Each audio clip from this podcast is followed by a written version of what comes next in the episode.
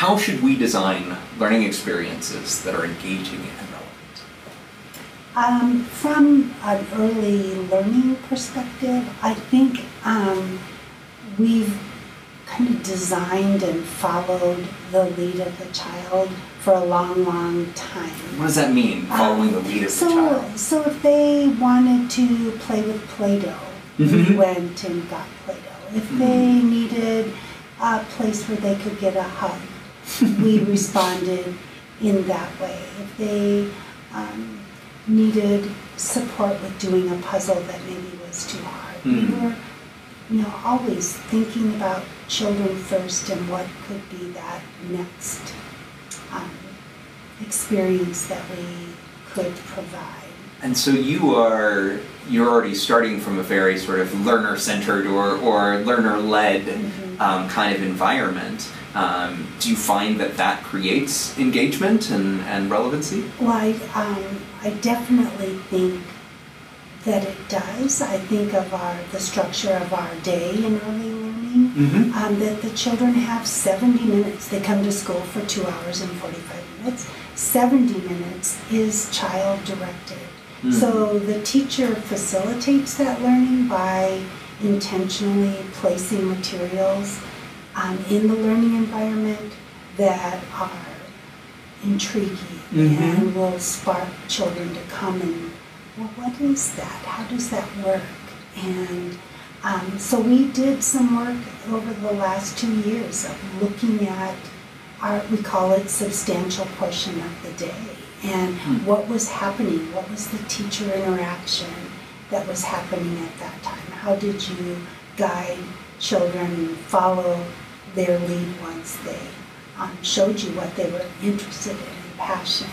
So it, it was like a, such a um, logical next step to then be looking at, well, what does it mean about engaging learning experiences? Hmm. So, what is it to be engaging to play at the water table? It's not just playing with the water. how how do we make that A meaningful experience. A meaningful experience, and it's about a teacher um, knowing what a child is um, demonstrating. Mhm, Maybe not, mhm. you know, young children don't, don't always um, verbally say what they're thinking, but you watch and you respond to them, and then answer, ask questions. Sometimes it's just a hmm. Well, that- and those of us who have had children, my youngest is two, and so just sort of right in there, even though I know that he can't verbalize everything that he's thinking about, you can see them making meaning. And uh, something I want to come back to uh, around the idea of like intentionally designing the classroom and placing things in the space. How do you support teachers in making those decisions? Well, we've done a lot of work around um, using our our content Mhm, standards to help us think about um, young children and what would be topics that they, um, you know, learning about their world, Right. you know, animals, plants, places, and then thinking about how the learning environment can um, be created in a way that they can start to play and act out Mhm. some of that learning. So we've done things like turning the housekeeping into a veterinarian hospital and you know, the animals coming in, it's got the calendar to make the appointments and So it's almost reimagining the spaces you already have in new ways. yes. Yeah, I really like the sort of the that focus then on the the teacher then becomes designer almost, Right. right? Mhm.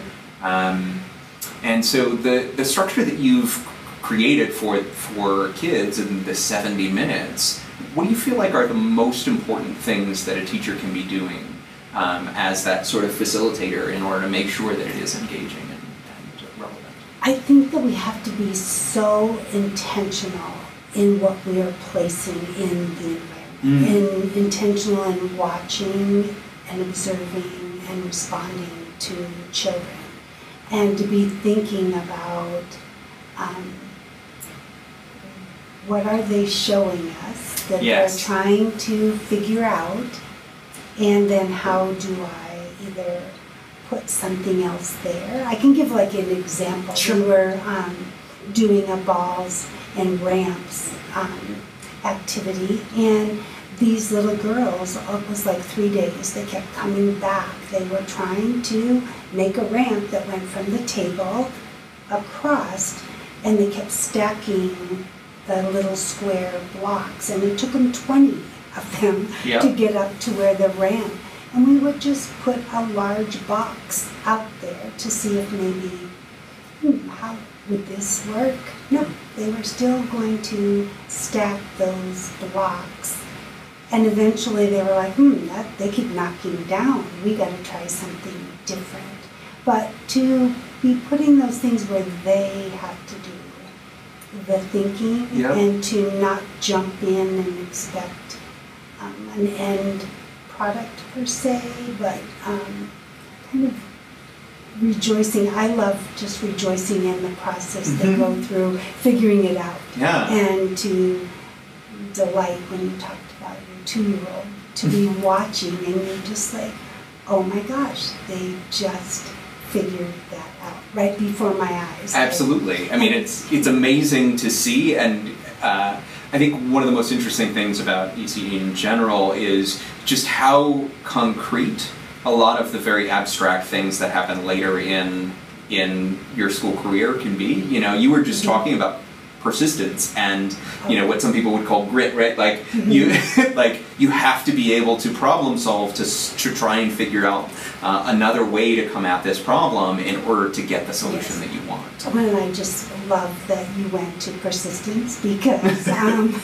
we have um, one of our objectives that we monitor is approaches to learning. Yep. And that is my absolute favorite. in people call me a nerd because I always say this is my favorite because it is about persistence. It's about flexibility, creativity, that problem solving that, and you just see them doing that, and you just become such a, a kid watcher mm-hmm. that you are noticing, oh my gosh, that was persistence. Look at how they problem solved to that without having to try every single solution to something. Right, and you're not making a lesson plan on persistence, No. right? Like Mm. you are you are creating that opportunity for students to experience Yeah. persistence. And, and I think about um, young children and um, even like labeling, noticing and naming what you see. So it can be, wow, you were really a problem solver. Mhm. You tried that three different ways. Good for you.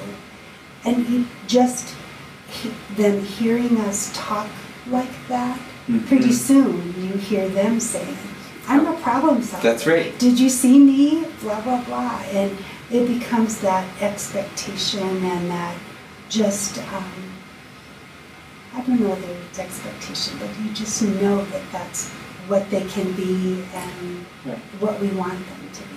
Well, I think that gets at sort of the role of the teacher in the classroom a little bit too, where you are saying like one of the primary roles is to uh, notice and name the things that kids are already doing.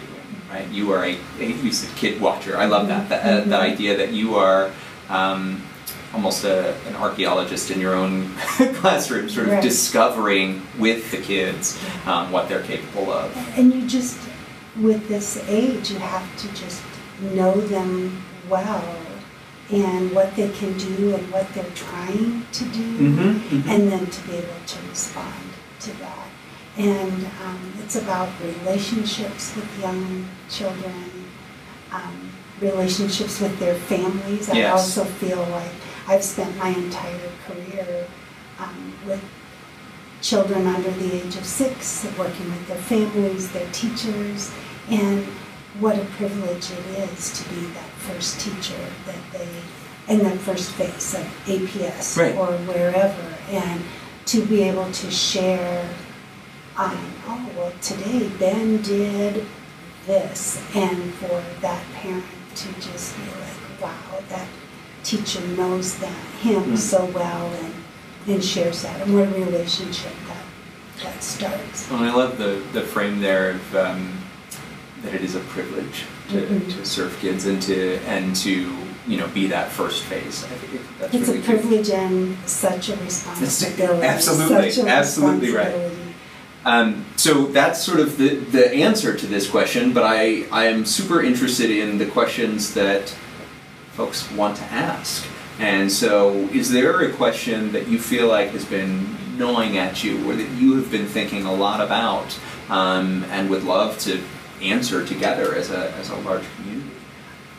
Probably my biggest um, question, or just another area that we need to keep growing, is um, to continue with our school leaders to um, develop our understandings together about what could be happening in an early learning classroom, what So the play looks Yep. like, and what um, we what we would want to see. And as we Mm. go down this path of you know, um, designing engaging learning, whether that looks like an, in, an investigation or a project, the process that young children will go Mhm. through to be able to do that kind of learning and to be alongside principals, other teaching partners that are K-12, um, that we get them into preschool classrooms and beyond saying, oh, aren't they so cute and look at that. And yes, they are. and then you have to say, but did you just see this? Did you just hear what they said about the story? Mhm, Did, you mhm. know? Well, and I think that that question almost becomes, you know, what what role do school leaders play in establishing the learning culture from the early stages? Know, what does play look like in your school? What does early learning look like in your school? Those questions are essential for for folks who um, should be able to come in and observe just like the, the teacher can and um, and support teachers in doing that too. I think that's really valuable. And, not just in pre-K, really to be thinking of early learning is really preschool. Well, we even have infants and toddlers, you Mhm, know, mhm. that it starts with um, the babies and goes all the way up to third grade, you know. So how do we make sure that we are providing the best engaging while academics are certainly key and we need to do that, but without engaging them in ways that make them think and be curious and Well, you can't get to the We can't get to the academics, and I think, you know, sometimes we think the academics is the way to do it, and no, Hmm. no. So I'm excited to give this a go. and Mhm, Just say, mhm. come on down, let's look and see what's happening when we think about, well, what's rigor for a three-year-old? What's, we'll show them what's, what's rigor. I love that. Yeah. I love So, that. Uh, well, I really appreciate your time. Thank you so much. Thank you.